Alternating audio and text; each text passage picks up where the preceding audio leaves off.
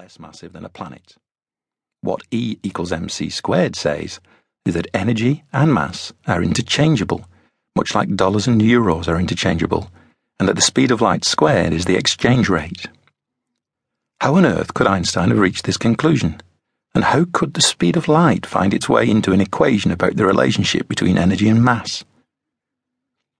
We do not assume any prior scientific knowledge and we avoid mathematics as much as possible. Nevertheless, we do aim to offer the listener a genuine explanation, and not merely a description, of the science. In that regard, especially, we hope to offer something new. In the latter parts of the book, we will see how E equals mc squared underpins our understanding of the workings of the universe. Why do stars shine? Why is nuclear power so much more efficient than coal or oil? What is mass? This question will lead us into the world of modern particle physics the Large Hadron Collider at CERN in Geneva, and the hunt for the Higgs particle that may lead to an explanation for the very origin of mass. The book finishes with Einstein's remarkable discovery that the structure of space and time is ultimately responsible for the force of gravity, and the strange idea that the Earth is falling in a straight line around the Sun. Chapter 1 Space and Time What do the words space and time mean to you?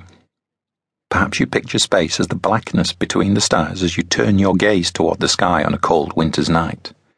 Or maybe you see the void between Earth and Moon, sailed by spacecraft clad in golden foil, bedecked with the stars and stripes, piloted into magnificent desolation by shaven headed explorers with names like Buzz.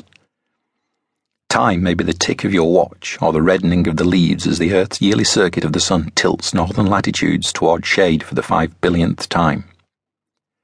We all have an intuitive feel for space and time. They are part of the fabric of our existence. We move through space on the surface of our blue world as time ticks by.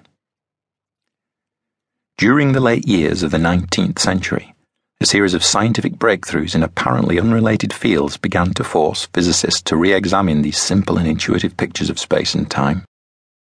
By the early years of the 20th century, Albert Einstein's colleague and tutor, Hermann Minkowski, was moved to write his now famous obituary for the ancient arena within which planets orbit and great journeys are made. From henceforth, space by itself and time by itself have vanished into the merest shadows and only a kind of blend of the two exists in its own right. What could Minkowski have meant by a blend of space and time? To understand this almost mystical sounding statement is to understand Einstein's special theory of relativity, the theory that introduced the world to that most famous of all equations, E equals mc squared, and placed forever center stage in our understanding of the fabric of the universe, the quantity with the symbol c, the speed of light. Einstein's special theory of relativity is at its heart a description of space and time. Central to the theory is the notion of a special speed, a speed beyond which nothing in the universe, no matter how powerful, can accelerate. This speed is the speed of light. 299,792,458 meters per second in the vacuum of empty space.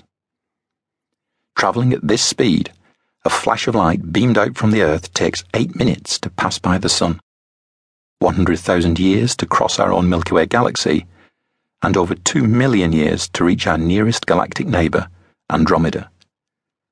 Tonight, the largest telescopes on Earth will gaze outward into the blackness of space and capture ancient light from distant, long dead suns at the edge of the observable universe.